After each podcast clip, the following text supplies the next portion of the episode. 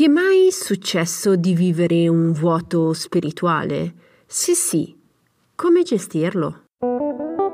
Benvenuta al mio podcast Viaggio alla scoperta della spiritualità.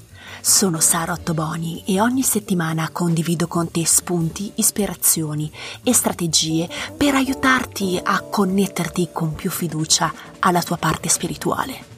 Quindi se ti attraggono le tematiche della spiritualità, sei nel posto giusto. Sei pronta ad iniziare il viaggio alla scoperta della tua spiritualità? Iniziamo! Buongiorno esploratrice spirituale, spero che tu abbia trascorso una bella settimana. Oggi parliamo del vuoto spirituale e come gestirlo in caso in cui si verifichi.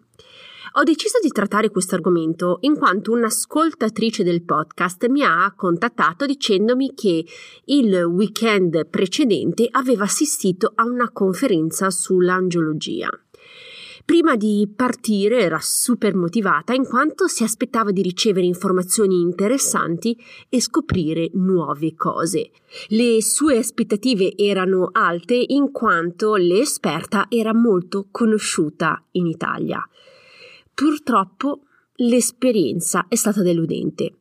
Dopo aver ascoltato la presentazione, l'ascoltatrice aveva completamente perso la fiducia nel mondo spirituale e aveva messo in discussione tutte le informazioni ricevute.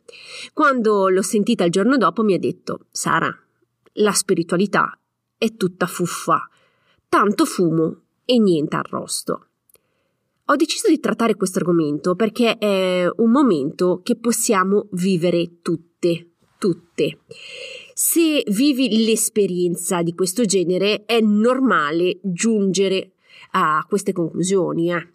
Se ti trovi solo davanti a delle belle parole e niente di concreto, è normale che la razionalità prenda il controllo della situazione la razionalità giustamente entra in gioco per proteggerti e farti evitare delle brutte esperienze sia a livello fisico che emotivo. Con questa puntata non voglio assolutamente ricoprire il ruolo di protettrice dei divulgatori eh, in spiritualità, anzi tutt'altro. Il mio desiderio è veramente un altro. Voglio evitare che tu entri nel circolo vizioso della spiritualità e ti allontani definitivamente dal tuo viaggio. Quello che desidero fare, invece, è aiutarti a riportare di nuovo l'equilibrio che avevi stabilito tra razionalità e spiritualità. Come?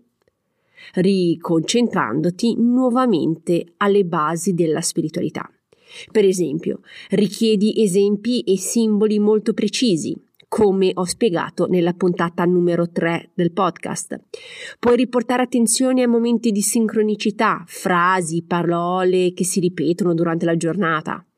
Oppure continuando il tuo libro delle prove, come ho approfondito nella puntata 34 oppure rileggendo il dizionario spirituale, come ti ho ben spiegato nella puntata numero 10.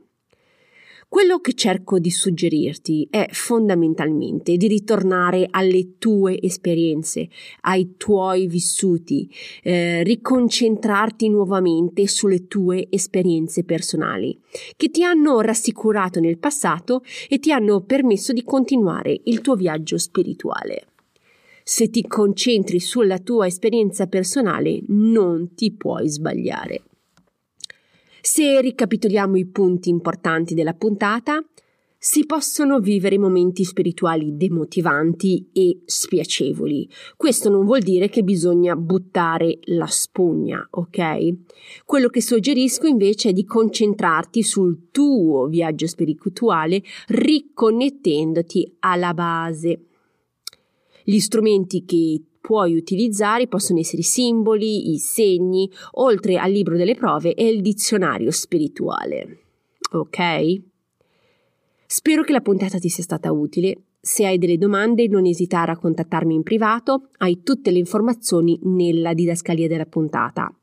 Iscriviti alla newsletter perché a partire dalla, dal mese prossimo condividerò delle informazioni esclusive e gratuite solo ai membri della newsletter. Quindi se sei interessata a riceverlo, eh, ti consiglio di scrivere, il link è nella didascalia della puntata. Se vuoi essere informata della prossima pubblicazione, abbonati gratuitamente al podcast. Mi resta che ringraziarti per l'attenzione, ti auguro di trascorrere una bellissima settimana e noi ci sentiamo martedì prossimo. Un abbraccio, ciao!